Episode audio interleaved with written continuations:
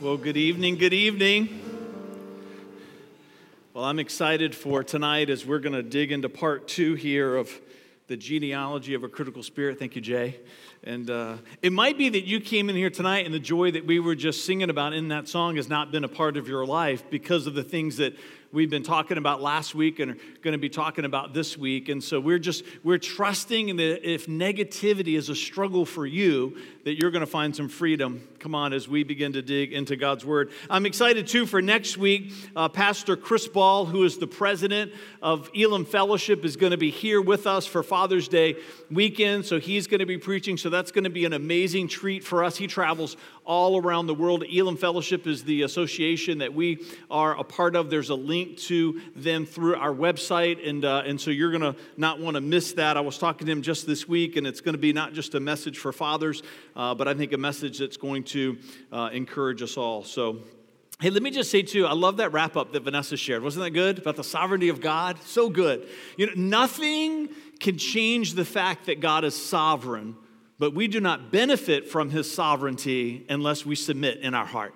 right? I was, I was praying about that. I just felt like that's what god was whispering to me that, that fred nothing can change the fact that i'm sovereign but you're not going to benefit from my sovereignty unless you continue to submit your heart to me. And so father we just pray that tonight you're going to find in all of our hearts a willingness to submit ourselves to you even as we dig into this word that's sensitive, that's, that's challenging, that, that presses us, that, that, that goes to a place in our lives that maybe we feel uncomfortable, maybe a place in our lives where we feel like we've tried to change so many times before but have always failed and we've just given up, that, that, that Father, we would submit to your sovereignty tonight and the sovereignty of your word and that transformation and change would come for us. That we would be like this wellspring of life that we just sang about in that song to this world, not a wellspring of negativity and a critical spirit, but one of hope and faith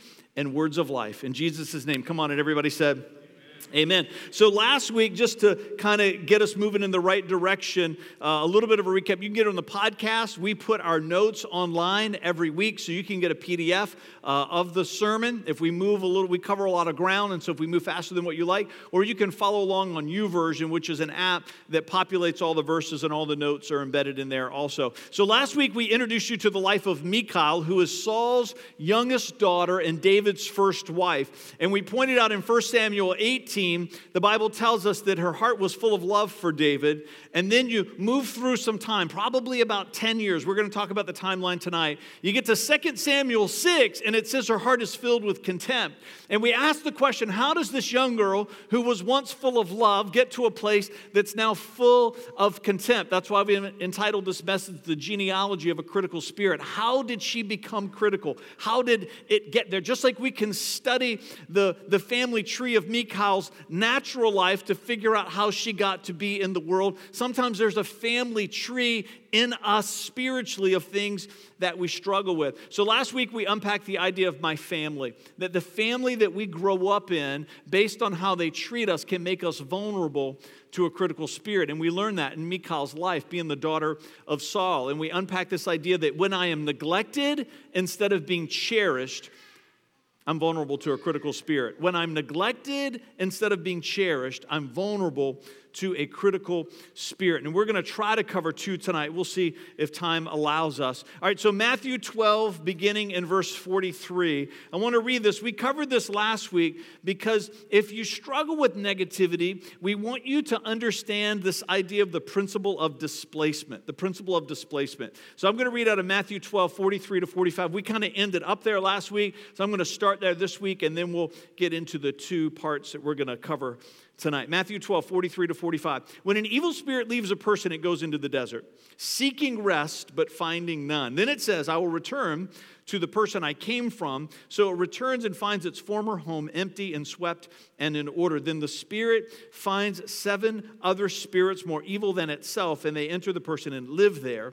And so that person is worse off than before. That will be the experience of this evil generation. Now, Jesus is definitely talking about evil spirits here. When we talk about a critical spirit, we're not talking about an evil presence in your life. That's another sermon for another time. When we talk about a critical spirit, we're talking about something that characterizes you. We're talking about your spirit, that there's a negativity that defines who you are. And Jesus isn't just talking about how to deal with evil spirits, he's also teaching us about the power of displacement. That if you don't replace what has been displaced, then you're going to be worse off than you were before. Now, we're talking about this in this message because if you leave here tonight and just say, I'm just going to hunker down and I'm going to be a positive person this week, and you're just going to do that through your own effort, just a sheer act of will, that you're just going to move negativity out of your life. And that's all that you do. And you don't replace it with the things that we talked about last week and replace that emptiness inside of you with things that we're going to talk about this week. It's going to be like you pulling back a rubber band and just stretching that thing out.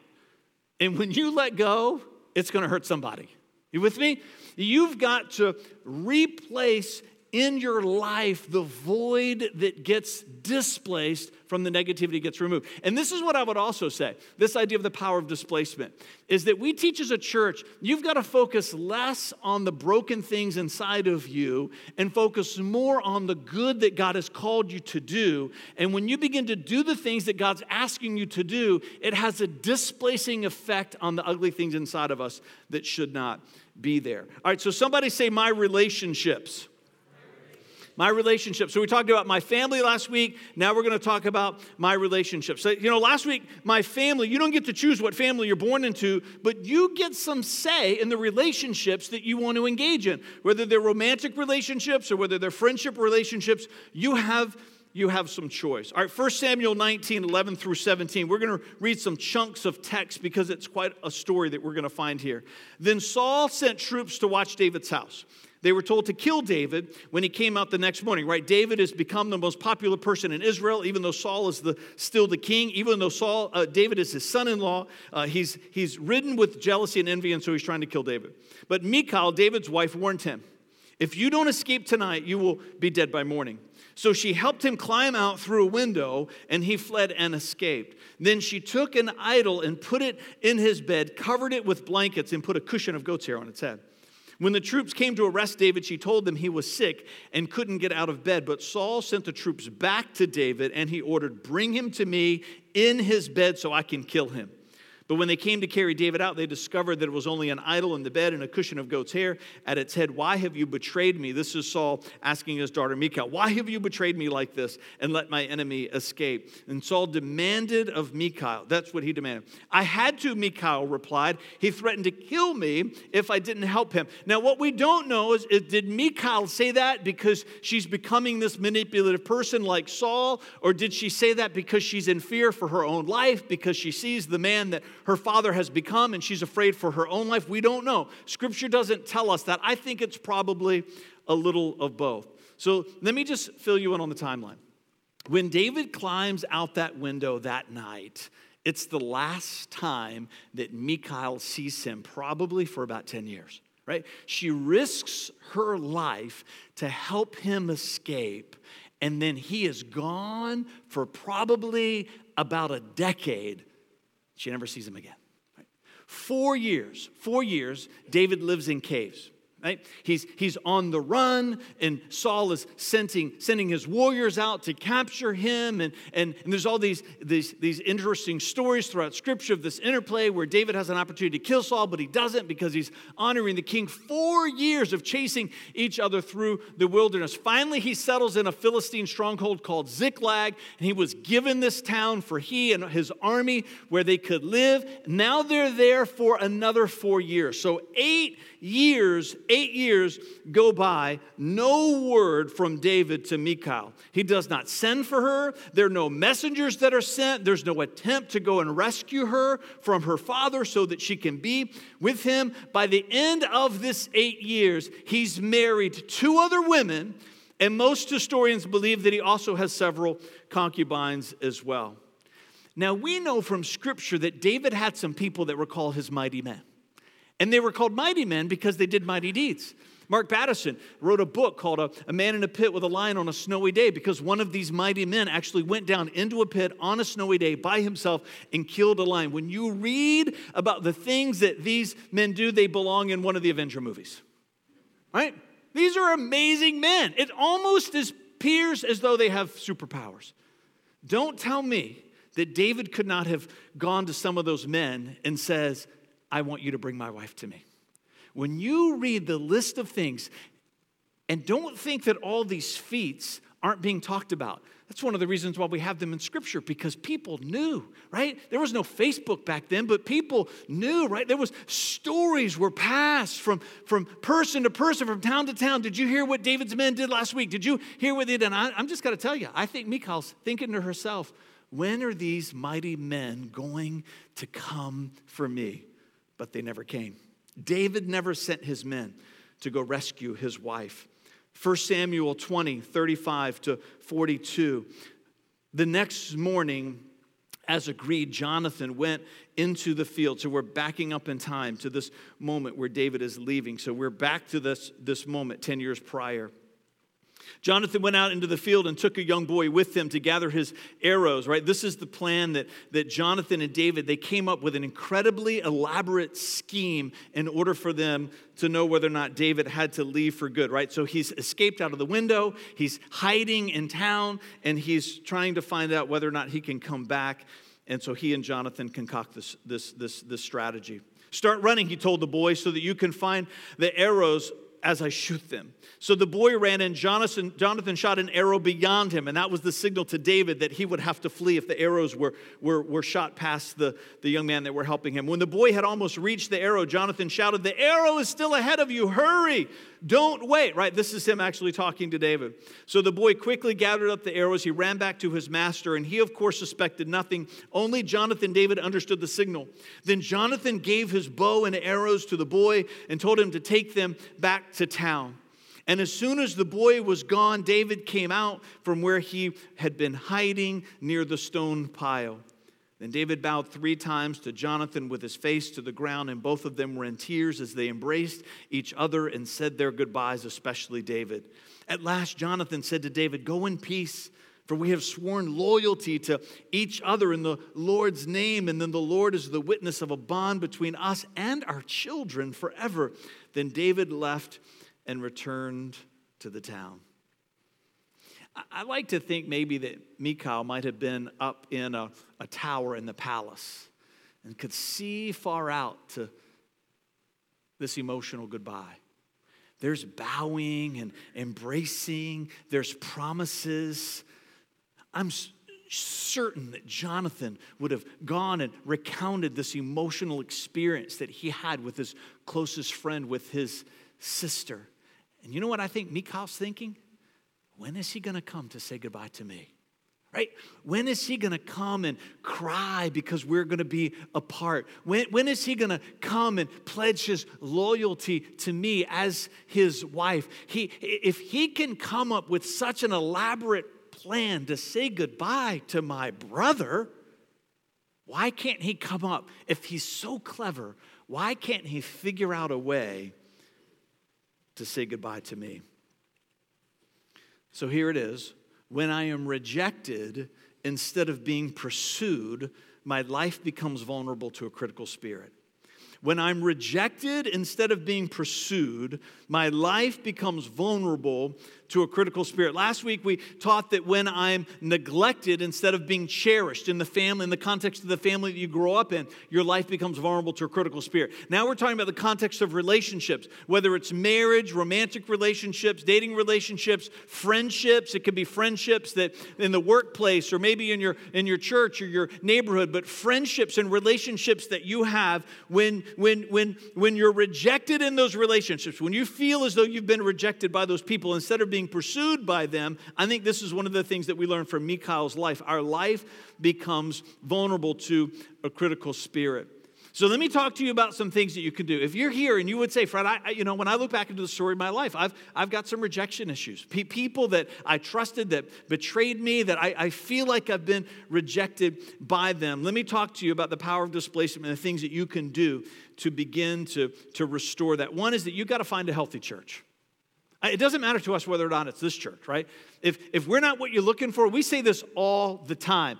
Tell us, we'll give you a list of churches in this area that you can go and visit that are healthy. You have got to find a healthy church that you can be a part of because the second thing that you've got to do is that you've got to find trustworthy people that you can begin to rebuild friendships with.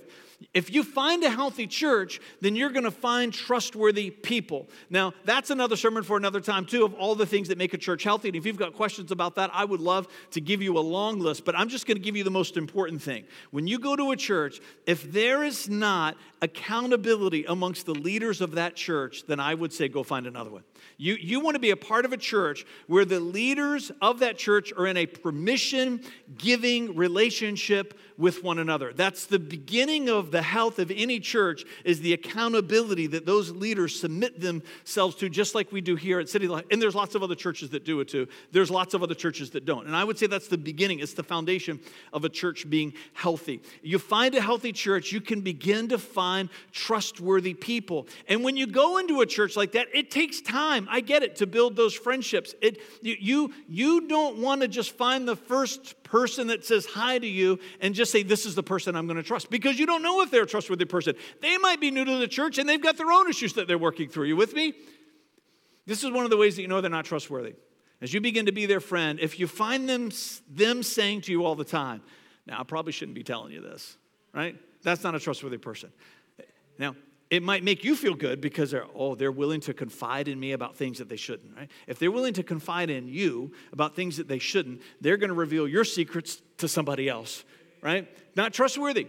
Find a healthy church, find trustworthy people. It, it's the power of displacement. The relationships that you've lost because you feel rejected, you've got to replace those with healthy relationships with trustworthy people. This one is you've got to forgive past neglects. I know it's hard. Listen to this proverb. We're reading through the Bible. We've been in Proverbs recently, Proverbs 24, 17 through 18. Don't rejoice when your enemies fall.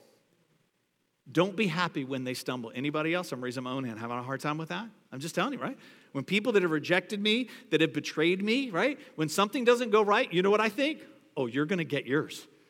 Right? Am I the only one? I'm the only one here tonight, right, that has that feeling. You, you begin to think of ways, you begin to make suggestions to God about how He could punish them for the way that they have wronged you. Half of the Psalms in the Bible come, they're called prayers of imprecation because David is, is, is distraught about rejection and he wants to talk to God about his pain and the enemies and what they deserve. Listen to what it says don't rejoice when your enemies fall. And I think this is actually funny, verse 18. Don't be happy when they stumble. Listen to what 18 says. For the Lord will be displeased with you if you do that and will turn his anger away from them. It kind of tests your motivation, doesn't it? Because you read that and you go, you know what? I'm not going to be happy that they're suffering, even though they deserve it. And the reason why I'm not going to be happy is because I don't want it to stop.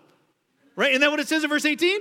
Right? For the Lord will be displeased for you and will turn his anger away from them. I'm just saying, there's some humor in the Bible, right? So, so I, I get it. God gets it. It's hard when people have rejected you, when people have done things to hurt you, when people have betrayed you. There's something inside of us that wants to see revenge. I'm telling you, you have got to forgive past neglects.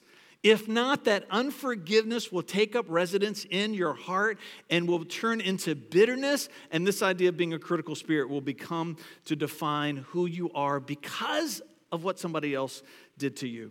Forgiving past neglects is not about making yourself vulnerable vulnerable again to people who have hurt you. That's not what forgiveness is about. Forgiveness is coming to a place in your heart where you no longer harbor ill will towards that person. It does not mean it does not mean that you've got to continue to put yourself in a relationship. P- pursuing a relationship is a second step. That's a separate decision. Just because you forgive doesn't mean you need to continue to pursue a relationship with that person.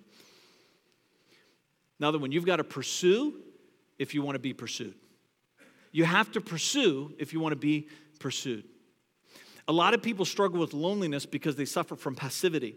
When you find a healthy church and you're in this place of now where you're, you're ready to, to, to, to, to build relationships with trustworthy people and you're, you're, you're moving on your journey of forgiveness towards these other people that have, have harmed you, you, you can't just sit passively by and say, okay, world, here I am, come be my friend right? You, you've got to you've got to do things. You've got to show up at the men's group. You've got to go to the ladies event. You've got to be in a life group. We f- do all of these things on our calendar not because we're trying to fill our calendar with church things. We do all of these things because we're trying to create opportunities for people to build relationships with each other. But you've got to initiate. You've got to show up. You've got to engage. You have to pursue to be pursued. Let me give you three more and then we're going to move to our last one. You have to flee neglect. You got to get away from it and if you're married, that, what that looks like is getting help. If, if the neglect that you're dealing with is in the context of your marriage, fleeing neglect doesn't mean that you give up on that marriage. Fleeing neglect means that you say, We're going to get the help that we need. Whether it's reaching out to us, whether it's getting professional counseling, but fleeing neglect in a marriage is not fleeing the marriage, it's fleeing the problem. And the way that you flee the problem is you raise your hand and say, We need help. You flee neglect in family outside of marriage by putting in healthy boundaries. Right? One of the biggest ways I find as a pastor that people struggle with fleeing neglect as an adult is with their adult parents, right? You become an adult, you're not living at home anymore, right? They're not, they're, you're, they're not, you're not, they're not financially responsible for you. You're not a dependent on their taxes, right? The list can go on. You, you are an adult peer with your parent. But guess what? They're still your parent, and the Bible still expects us to honor our parents. But honoring our parents doesn't mean that you continue to put yourself in a position where they can harm you. Honoring your parents doesn't mean that you continue to put your family, especially if you've got young children, in an environment where they can influence them in a negative way. It might be one of the healthy boundaries that you've got to put in place to flee negativity. If it's, again, somebody that you're not married to, is that you might actually have to limit the amount of time that your parents have to your children because of the negativity that can get passed on, because of the way that they treat and relate one another. It might be that you've got to sit down and talk with your parents about things that are of concern to you. Healthy boundaries within families is one of the ways that you flee neglect. We have a long conversation conversation with young couples as part of their premarital counseling about what it means to leave and cleave, what it means to reestablish relationships in life. So many people don't get that right.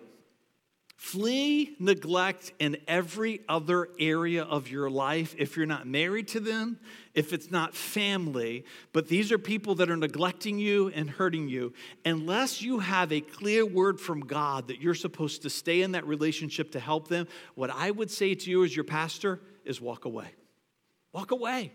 God, unless He's called you to be a martyr in that situation, which sometimes He does, then you're going to need a lot of advice and a lot of help for how to rescue that person. Otherwise, I'm just telling you, get away from those relationships.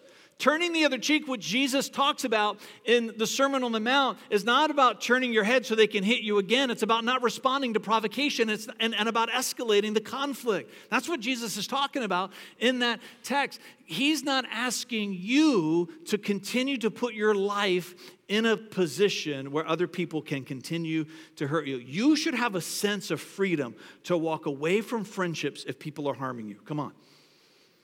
All right, somebody say, My grief. All right, so we talked about my family, we've talked about my relationships. Now let's talk about grief and how grief is a, uh, something that we all experience in this life, and how if we don't deal with it the right way, then we become vulnerable to a critical spirit. All right, 1 Samuel 25, 1 Samuel 25, 39 to 44. When David heard that Nabal was dead, he said, Praise the Lord who has avenged the insult I received from Nabal, right? Because Proverbs hadn't been written yet. He didn't know he wasn't supposed to do that. And it kept on doing it myself, and Nabal has received the punishment for his sin. And David sent messengers to Abigail to ask her to become his wife. And when the messengers arrived at Carmel, they told Abigail, David has sent us to take you back to marry him. Interesting, isn't it? He can send for this woman, but he can't send for his wife. David has sent us to take you back to marry him.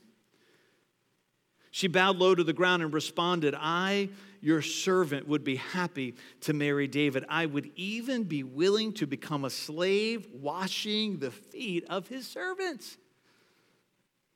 Quickly getting ready, she took along five of her servant girls as attendants and mounted her donkey and went to David's went with David's messengers and so she became his wife. Listen to verse 43. David also married Ahinoam from Jezreel, making both of them his wives.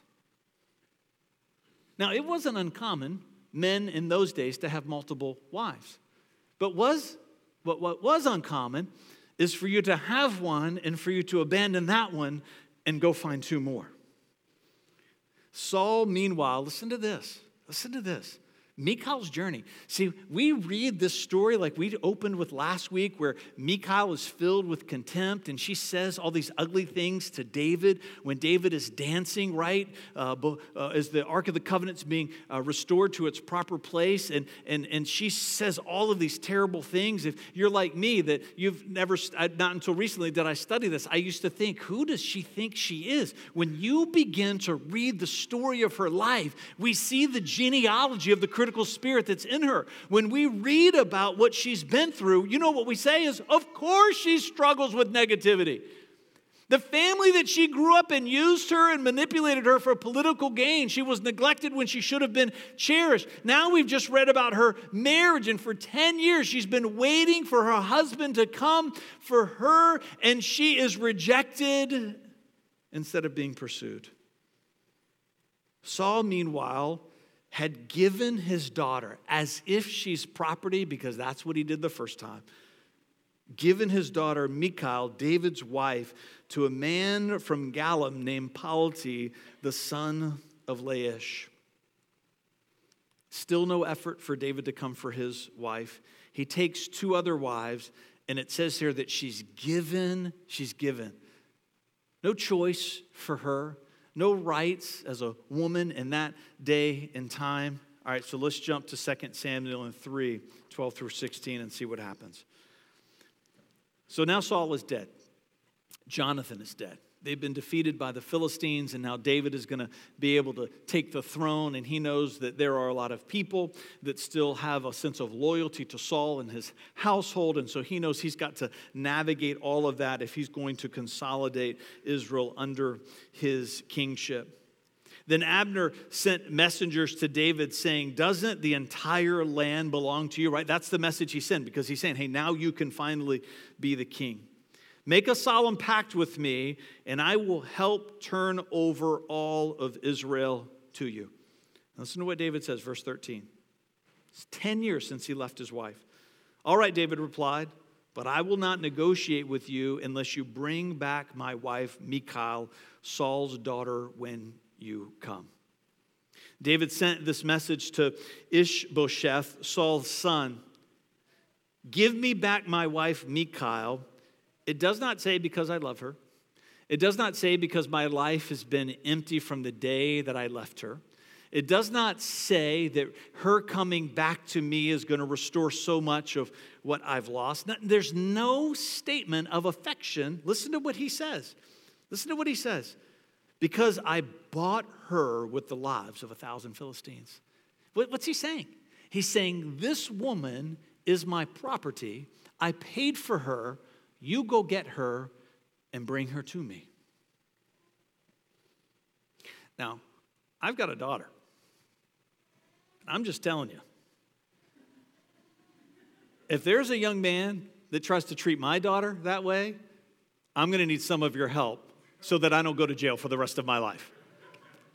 Right? We read these stories in the Bible as, as, as if they didn't happen. These were real people with real feelings, who suffered real pain, whose tragedies, this isn't some uh, fable that's given to us to teach us some cute little lesson about life. This is history. These people wept, they betrayed one another, they hurt one another. Sometimes we think that the world hasn't changed a whole lot, has it? It's been 10 years. 10 years. She's just property. 2 Samuel 3. Listen to this. The story fascinate, fascinates me. Verse 15. So Ishbosheth took Michal away from her husband, right? This is her second husband. Palti, son of Laish. Listen to what it says. Palti followed along behind her as far as Bahurim, weeping as he went. You know how far it is from this town to where they were going? Now, all these cities have changed, so the historical uh, people, the scholars that study this, it's a little bit of a guesstimate, but they're pretty sure that it was probably about 20 miles. 20 miles this man follows behind Abner, who's a fierce warrior, with his wife, crying every step of the way until finally Abner turns to him and says, You have got to go home. This situation is not going to change. Palti leaves crying to go back to his home by himself. It is a tragic story, is it not? She's finally found a man who cherishes her. She finally finds a man who's willing to pursue her. She's finally in a home where she's celebrated and, and, and she, she's in a place where someone truly loves her. And in a moment, all of that is taken from her, right?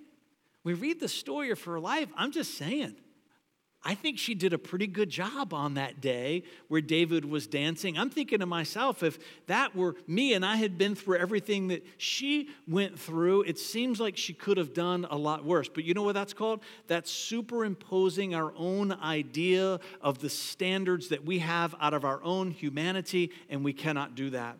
The standards that we have to live by have to come from God's word. And when the standard of God's word is placed over her life, what we find is that even if we have suffered difficult things in this life, even tragedies like hers, we are still responsible for the condition of our own heart. So, this is the last one I want to give to you, and it might seem a little bit insensitive, but let me explain. This is the last principle, right? We talked about when I'm neglected, instead of being cherished, my life becomes vulnerable to a critical spirit. Tonight, we've said when I'm rejected, instead of being pursued, my life becomes vulnerable to a critical spirit. And this is my third one that I want to give you as we're wrapping things up. When I am entitled, instead of being storied, my life becomes vulnerable to a critical spirit. Let me give it to you again. When I'm entitled, instead of being storied, storied, my life becomes vulnerable to a critical spirit. I don't want a Bible without the story of Job. Do you? I don't want a Bible without the story of Joseph. Do you? Betrayed by his brothers, sold as a slave, imprisoned unjustly and falsely accused. When you read about what happened to Joseph, we're thinking, gracious me. I don't want my Bible without the story of Ruth. I don't want my Bible without the story of Esther. And I don't think any of you do either because we learn so much from these stories of people who have suffered greatly. God reveals himself to the world through the stories of these people. We don't want a Bible without these stories, but what we want is those stories to happen to somebody else, right? Can we just be honest? We love these stories as long as it's not our story. God promises us that He's going to use your life to reveal Himself to the world. And one of the ways that He's going to use your life and my life is that there's going to be times where He asks us to suffer unjustly. I'm not talking about the suffering that comes that we deserve because of our own foolishness. Again, that's another sermon for another time. I call this kind of suffering redemptive affliction.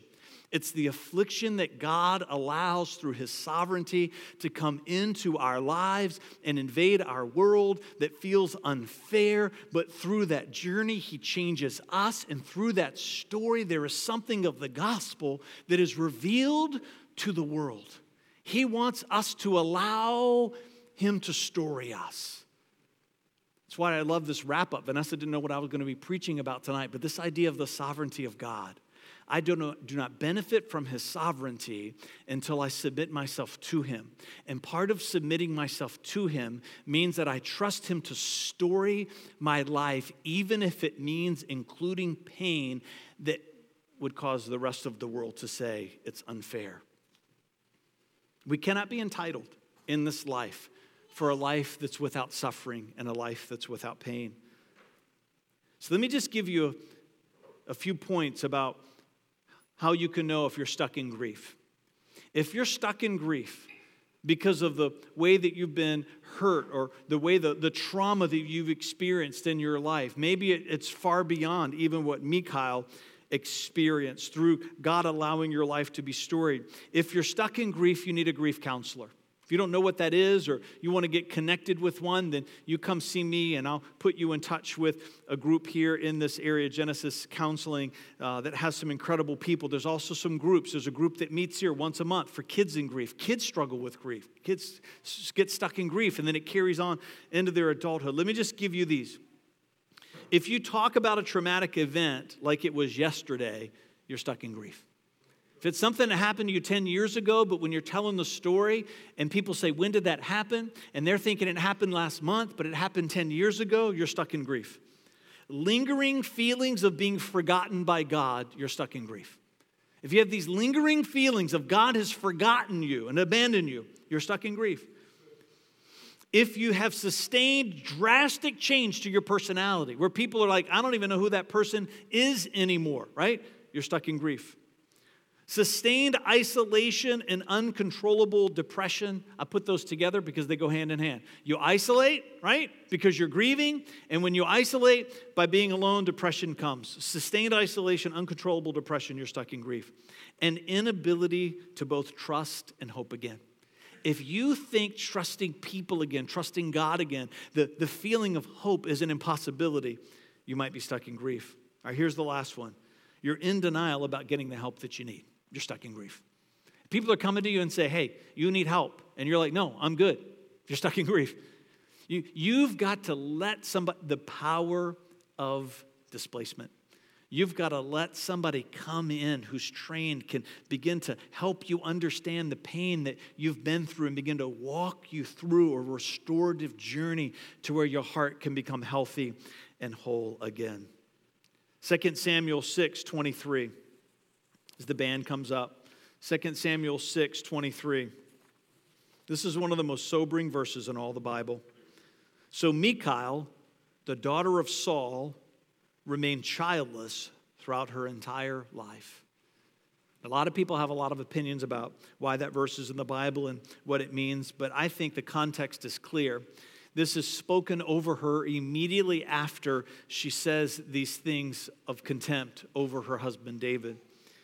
And I think this is the consequence that God brought her into because of the negativity that she chose to walk in.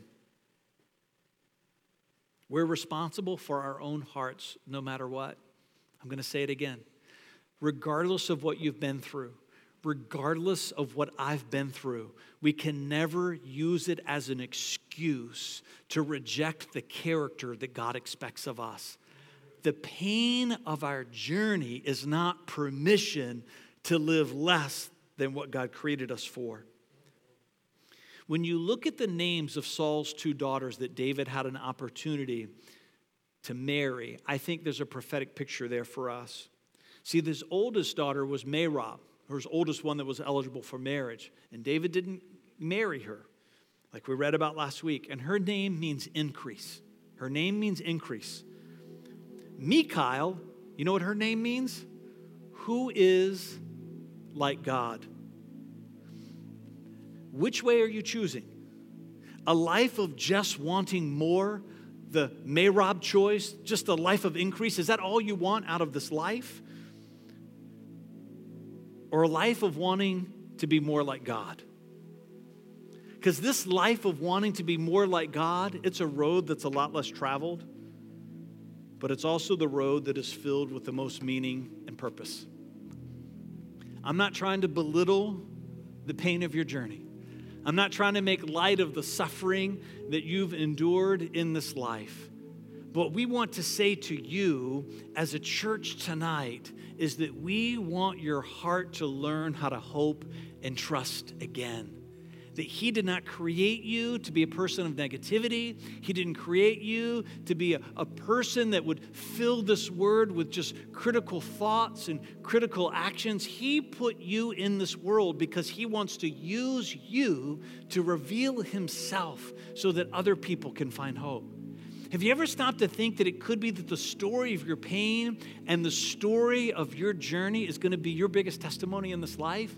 That other people are going to see you and, and know what you've walked through, and they're going to begin to ask the question How is this person so filled with hope when they've been through so much? I'm telling you, when those moments happen, the door swings wide open for them to hear about your God. Stand with me. Father, I pray for the people that are here tonight as we step into this closing song and in this moment of worship, Father, whoever that person is, maybe it's several people who we've been talking about them tonight. Maybe they're here right now and they think that one of their friends called us to tell them about what they've been through because it feels like that was their story on those notes tonight.